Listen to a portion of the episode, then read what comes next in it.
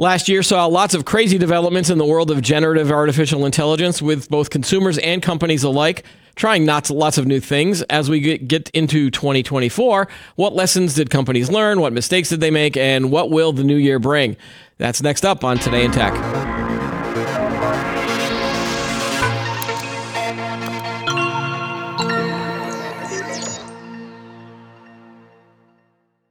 Hi, everyone. Welcome to Today in Tech. I'm Keith Shaw. Joining me to discuss business use cases of generative AI is Sandeep Sacheti. He is the Executive Vice President at Wolters Kluwer. Welcome, Sandeep.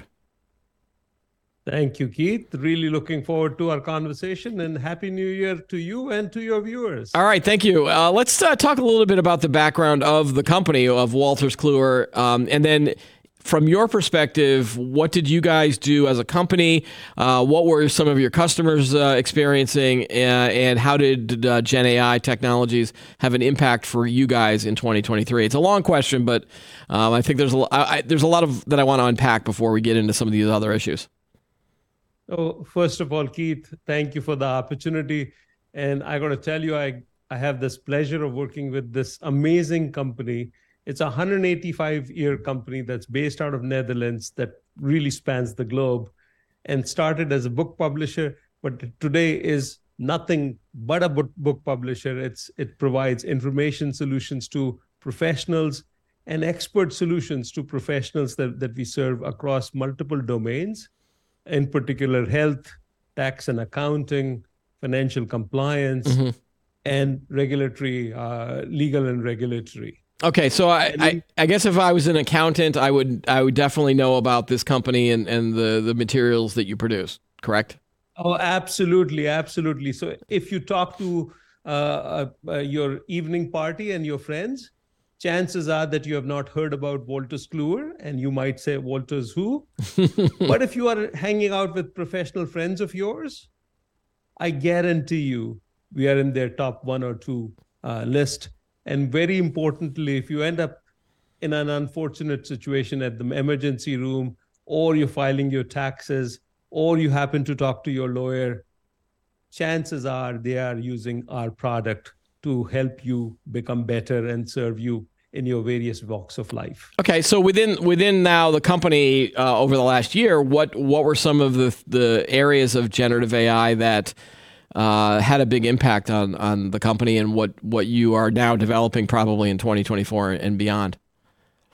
Uh, wow, what, what a wonderful question, Keith. And it brings up so many memories for me of 2023.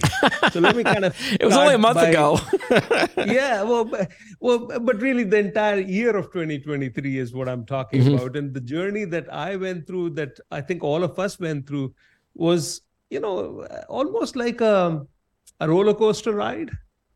And let me describe some of my own personal roller coaster journey, and, and I'll weave in the, the company story within that. Okay.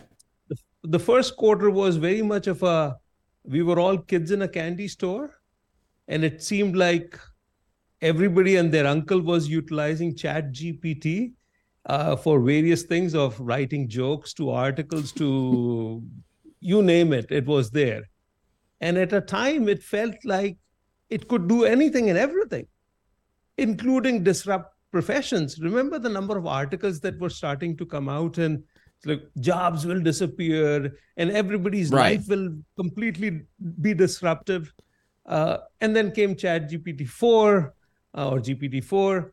And then came the the big letter signed by what six eight hundred. Uh, yep, the Elon Musk letter. Yeah, yeah we got to stop this we got to pause because we don't know what the heck we are doing. And of course then we all recognize that well chat gpt as good as it is these language models have this fundamental challenge of they make things up. Mm-hmm. and that's when we also in our company realized that while this is a swiss army tool that can do multiple things and can really advance the ball we have to really design and rethink our processes where it's going to be useful and where it needs augmentation and management. And I think that's the journey that we went and started with. Okay. And towards the end of the year, I think we what we ended up with was a bunch of really strong hypotheses and use cases that we are strong and you know sure of driving forward on okay and and again a lot of the the things that you do uh, at, at, your part of the company uh, revolve around document uh, management um, compliance issues obviously uh, are some of the things you know what were some of the things you discovered that um, generative ai tools could could benefit your comp, you know, the company and what you were producing? That's again a great question. Yeah. Uh, what I have to tell you is that because we work in, I work in compliance uh, issues, uh, and my division is focused on financial compliance and corporate compliance. Mm-hmm. What we find is that the word compliance sounds very simple, but every bank, every financial institution, every corporation has to deal with a plethora of compliance issues with the various regulators that govern them. Mm-hmm. And historically, this was a sleepy area. If you look before the Dodd Frank days and before the financial crisis in 2008 9 uh, era, it was a sleepy area. Things would change every few years. But now the speed of change is so fast mm-hmm. and so enormous that no bank can satisfy themselves and their regulators in an effective manner without the support of experts like us. Okay. Fortunate is that we have experts in house who are lawyers, who are ta- trained uh, compliance experts, who are often ex regulators and ex clients, you know, chief compliance officers on our on, are on our staff. So they have historically read these documents, right, translated them into actionable outcomes, and packaged them into solutions for our customers to uh, use every day. The challenge, of course, Keith, is that these set of regulations have become so ginormous. Mm-hmm. Literally, we are dealing with hundreds of thousands of regulations per year that are changing. And some of these regulations can be thousands of pages long across multiple documents. So, how do you keep up with all of this? Even our experts are time constrained.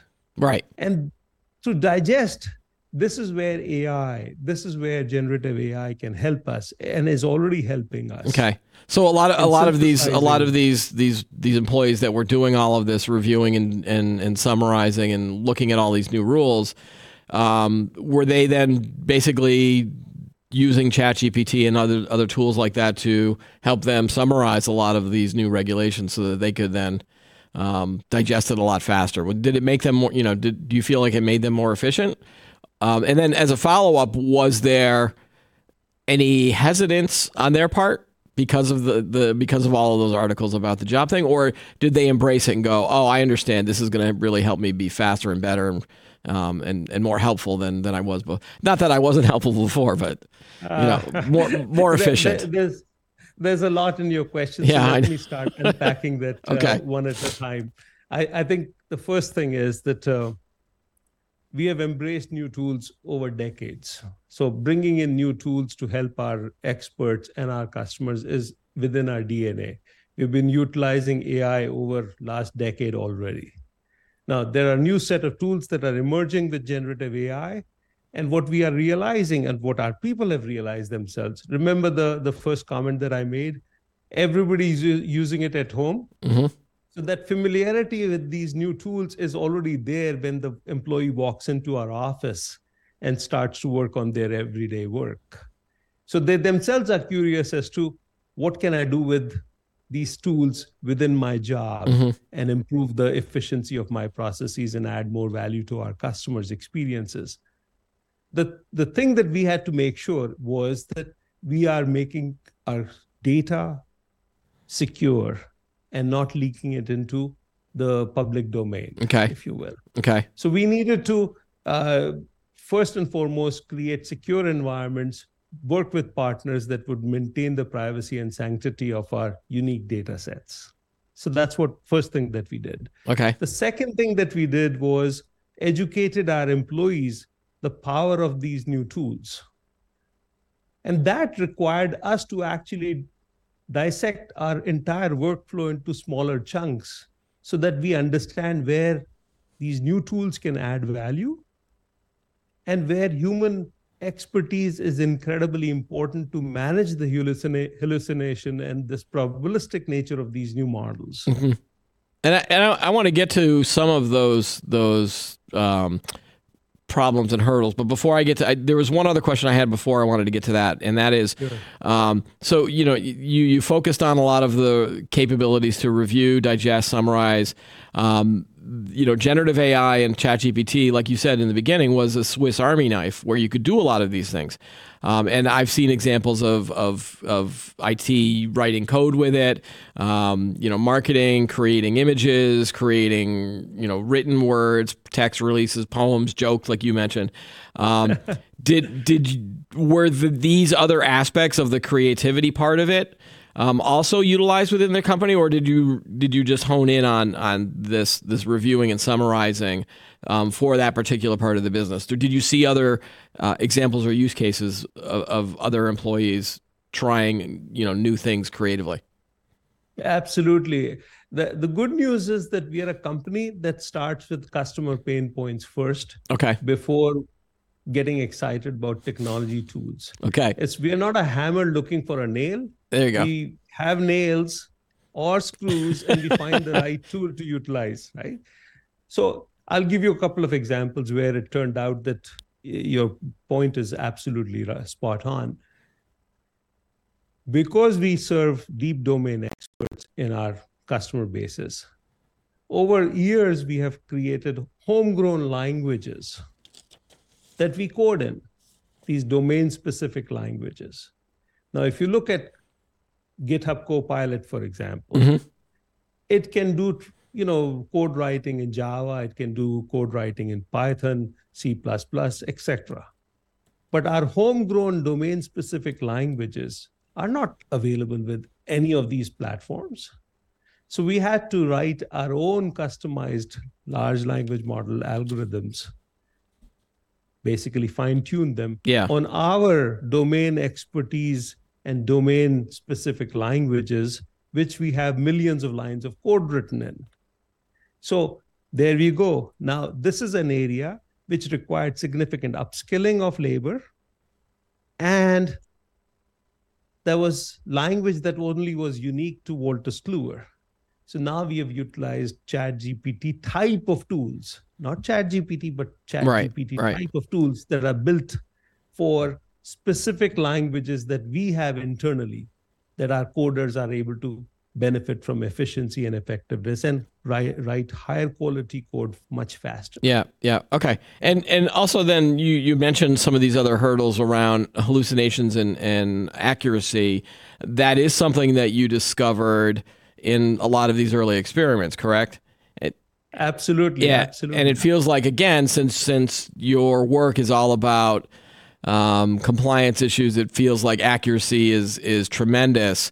Do you have any exa- uh, like do you have any examples of of where you got a hallucination or uh, I mean obviously without giving any kind of like corporate secrets away um, can you, you give me any general examples of where you you got an answer you didn't expect or that was incorrect uh, yes, and and I think uh, these language models can actually give you a lot of false sense of security initially, mm-hmm.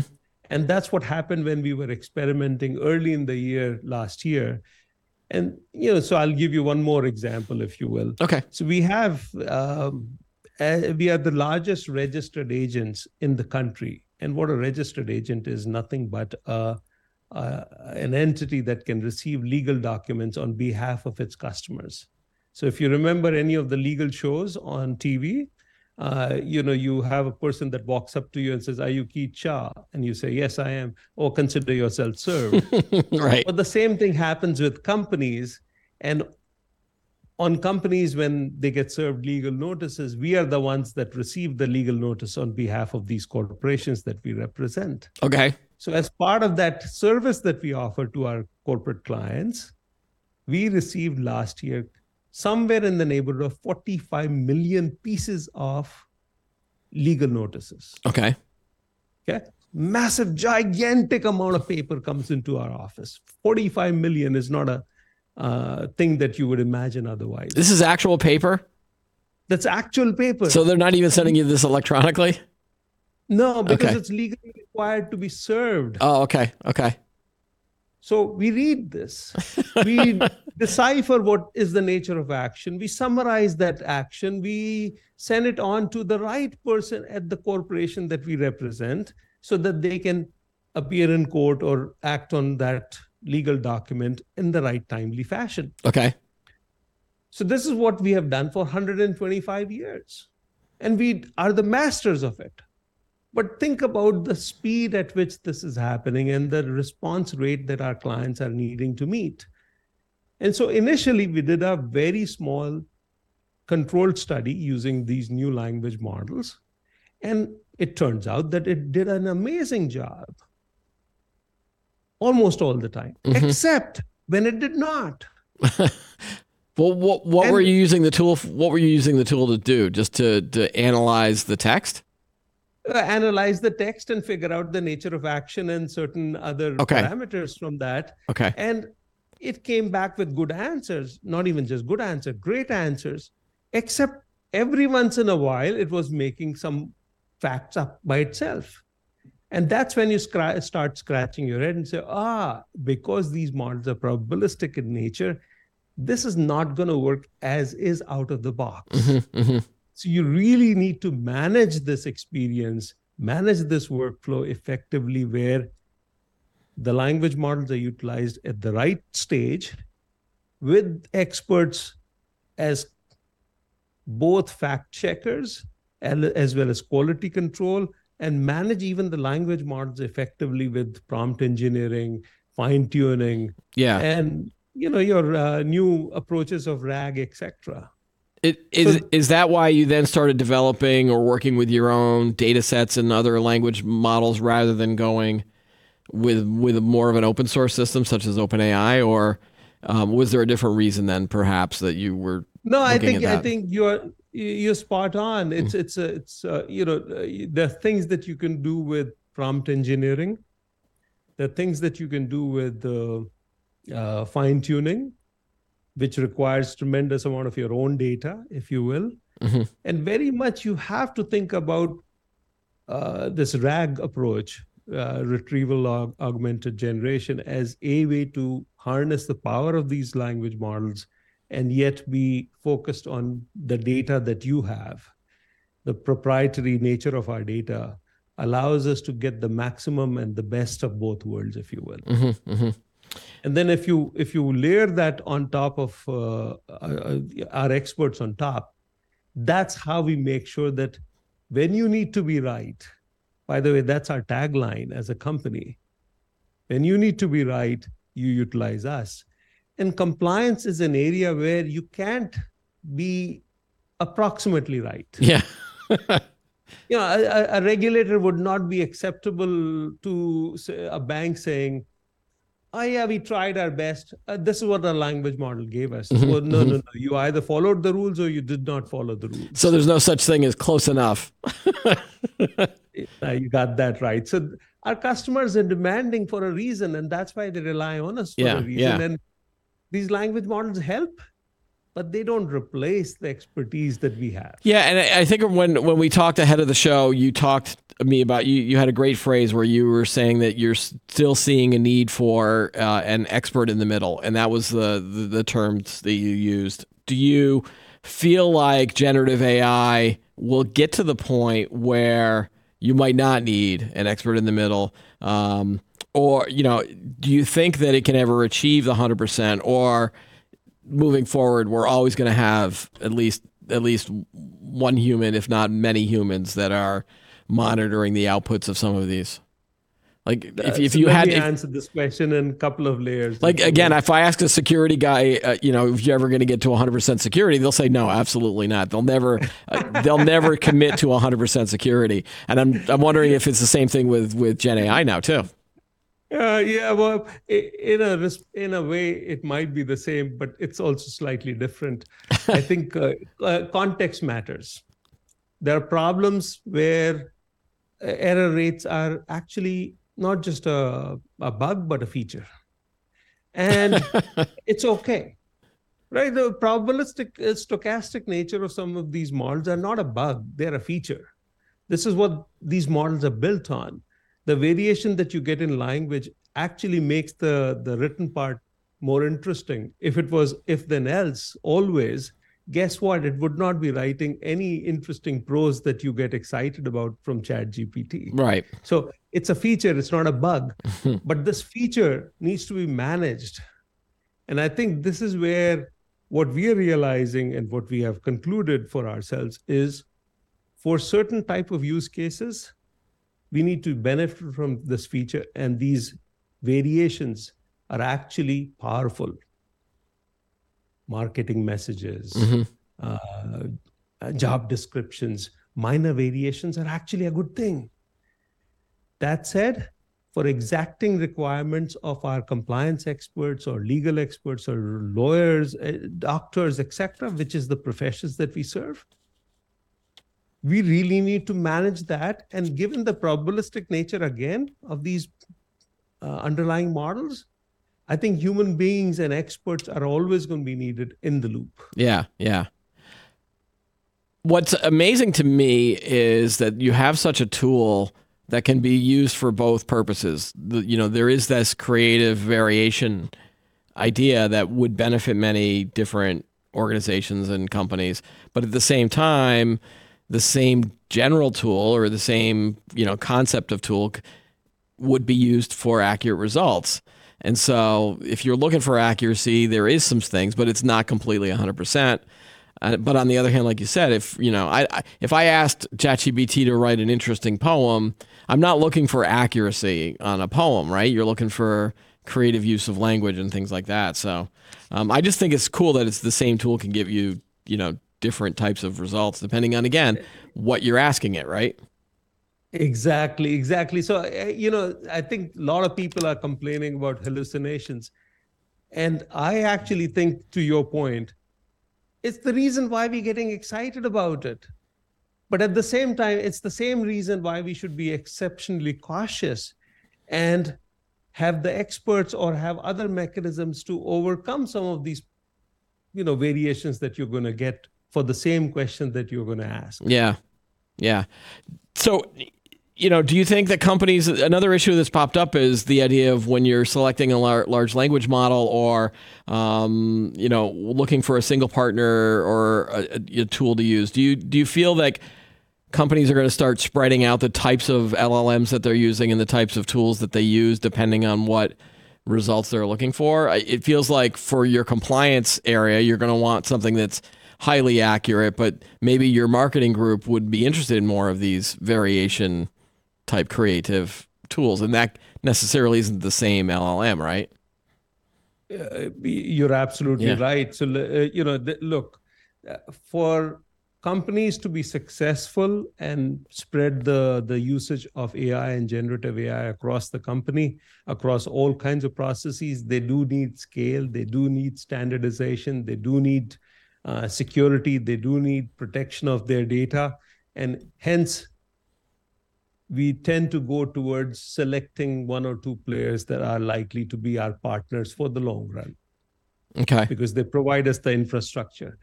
That said, it's still too early in this game to completely settle and look at nobody else other than the one partner that you may have chosen. Right.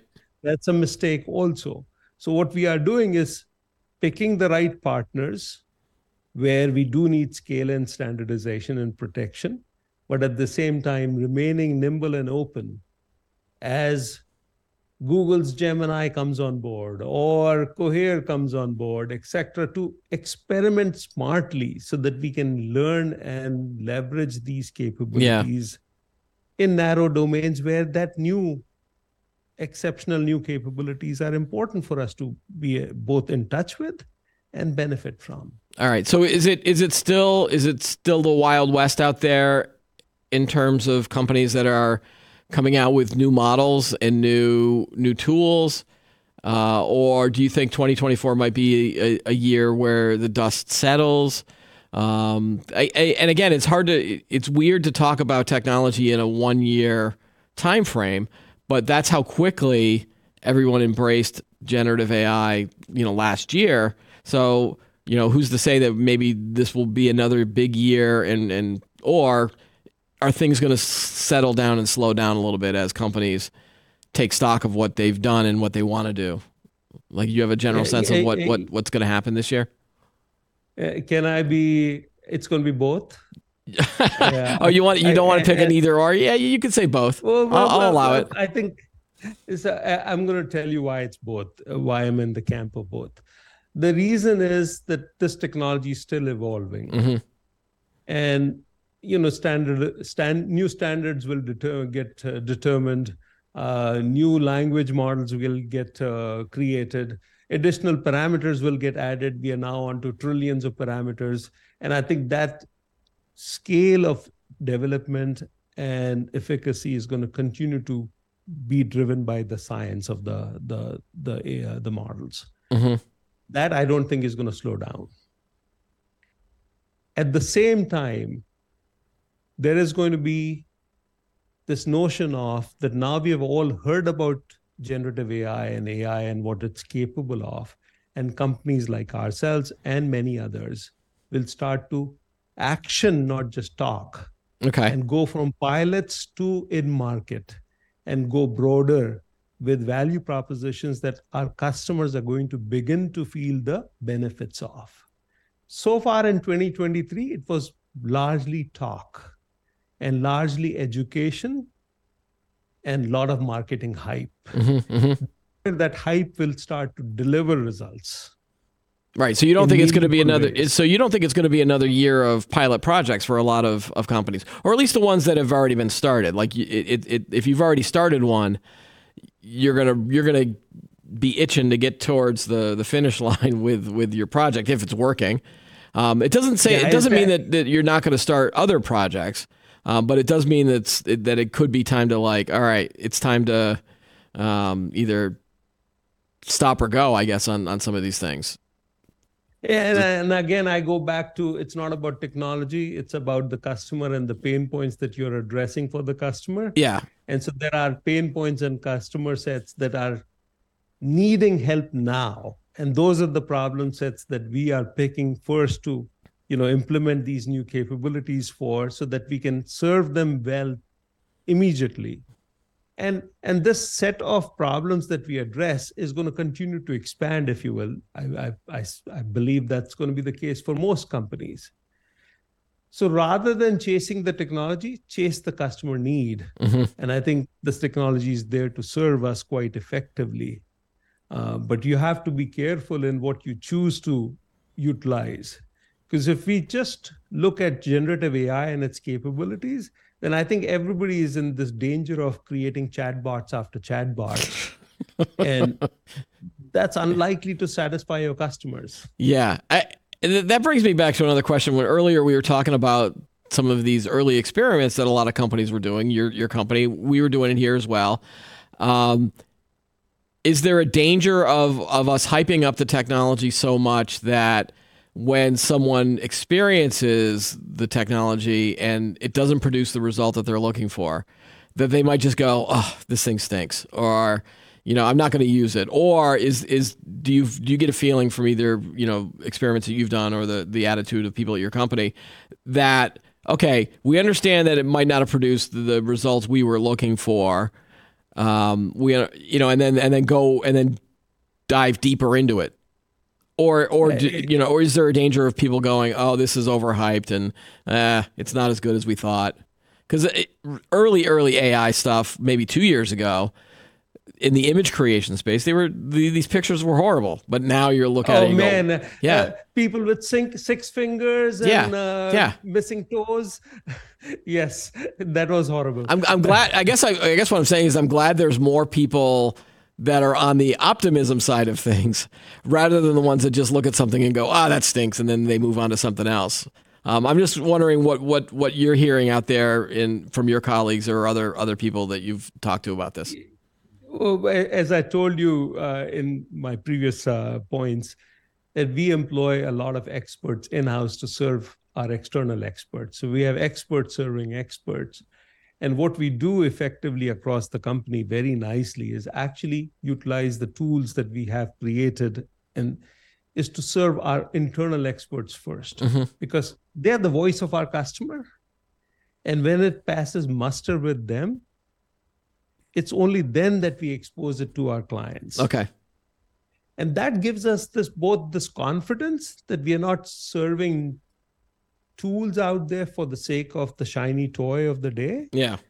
but it does make a meaningful difference to our own internal experts' life that it will not just pass muster, but will actually make a meaningful difference to their daily work experience. Mhm. So we are careful, we are thoughtful, we might be you know not the first one in market but we are certainly the one that our customers rely on day in day out Right. Right. that's been our experience and it seems to serve us quite well effectively Okay. And and we were talking earlier about that the letter that that Elon Musk and all those other experts were talking about. Do you get a sense that there's any attitudes like that that that AI could get out of control at some point, or do you have most people kind of brush those concerns out? I mean, again, there was big drama at the end of last year with the OpenAI leadership. Um, I'm wondering if people are concerned about that from the business world as well. yeah it's it's, it's like worrying about overpopulation on mars Uh, so I, look it may be wa- valuable for some people to worry about that as a philosophy uh, um, uh, argument uh, philosophical argument. Yeah. and of course that's a it's a good thing that society is concerned about these challenges and the possibilities that could unfold in future. So i'm not i'm not against it. I'm not wanting to brush them off. But what from a practical standpoint i don't see it. Okay. the potential and the upside is so large so large to serve humanity better and improve the human condition that we are existent today whether it's climate change problems or whether it's uh, uh, the daily issues of compliance or health or tax or these are complex topics that require way more than what our human capacity is today Okay. And, and I want to end, end end the episode. We're just talking to you about uh, a personal experience that you had before the show. You were telling me that um, you used ChatGPT. Was it ChatGPT or was it another tool that you used um, to help So- plan plan a road trip? I, I, Yeah, I, I, have a couple questions I want to put you on the spot for. That's okay. Absolutely, Okay. absolutely. It was Chat GPT. Okay. Although I do use Bard extensively and uh, Bing as well. Yep. Uh, in this one, I just happened to have picked Chat GPT as the the reason for. Okay. So tell me what you were gonna you were you were planning to do and how you used the tool. So, uh, uh, Keith, I'm I'm I'm I'm going to reveal a lot of, a lot about myself. I'm not a planner. that's okay. And, uh, certainly in my personal life.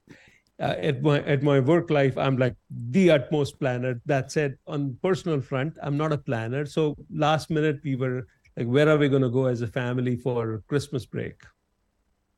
And so I, chat, I typed in uh, Chat GPT, give me some suggestions for a trip for three adults, and it gave me you know nice uh, locations in Europe. It gave me some nice locations in US, and I said, look, I don't want to travel on a plane. Okay. Holiday traveling on a plane is a disaster. Right. These are places I've already been in, and this is my other set of couple of other requirements. And it came back with two really, really interesting suggestions, which I had not even thought of. And those two was were Savannah, Georgia, hmm and Asheville, North Carolina. Now, in a million years, those two places would not have been on my list. But turns out, I said, look, I'm talking about large language models to everybody. Let me try it myself. Yeah. And not only that, so we did end up going to Asheville, North Carolina. Okay. And did Uh, did you I- then ask for other suggestions of what to do when you were there? Yes, That kind of thing. Yeah. yes. Okay. I was going there, and so I asked for uh, restaurant recommendations because we have certain dietary Sure. restrictions. I'm a vegetarian, uh, and uh, I asked for where can I stay and what else can we do there. And to be honest with you, by and large, it was spot on. It Okay. suggested some amazing restaurants that we would not have otherwise looked at. uh, things to do also. But surprisingly enough, it did miss quite a few as well that we ended up discovering locally. Okay. And yes, it did get a couple of restaurants that were made up. Okay, so so uh, you know, okay, now so of course that's what I'm interested in now. Is like how did it it made up a restaurant? What what what does that mean? Well, I, I, I wouldn't go. Maybe it did not make up the full thing, but it was creative enough in terms of uh, when we looked it up, the restaurant was not there. Yeah. Oh, okay. So yeah. So uh, in that case, sound, the, it did sound very plausible, though. Okay. in that case, it may have been there previously. That's possible. if we, if we look at the balance between accuracy and creativity in this, you're looking more for accuracy of results of things to do. Um, where you're also then kind of looking for some creativity of maybe some interesting, fun places that you might not have gotten through other other searches. So, so this is where I would say, you know, if you were to give an overall grade to this experience of a Chat GPT, I'd say it was a A minus to B plus. Okay. Uh, it allowed me to explore an area which I would have never otherwise. Right? Okay. Yeah. Yeah. I, I think it it's an A plus on that it gave me recommendations on a specific need of mine of uh, vegetarian restaurants. Sure. yeah, that's that's where it's accurate versus the the create the creative part, right? So yes, it did get a couple of things wrong, but in the big scheme of things, how much additional anxiety or uh, you know cost did it impose on me? Yeah, yeah. I, hardly anything. Hardly anything. So I'd let it be a pass on that. Um, so overall, I'd say in that type of situation, a couple of errors here or there doesn't bother me, doesn't mar my experience overall. All right, cool. Yeah, and, and again, uh, uh, kudos to you for for trying that that that on a on a vacation. I'm not sure if I'm ready for that yet, but uh, good job there. Uh, all right, uh, again, thanks uh, thanks Sandeep for joining us on the show. it was a pleasure talking to you about how Gen AI was working at your company. Thanks again. Thank you, Keith. It was a pleasure talking to you, and I really enjoyed our conversation. All right, that's all the time we have for today's episode. Don't forget to like the video, subscribe to the channel, add any comments that you have below. Join us every week for new episodes of Today in Tech. I'm Keith Shaw. Thanks for watching.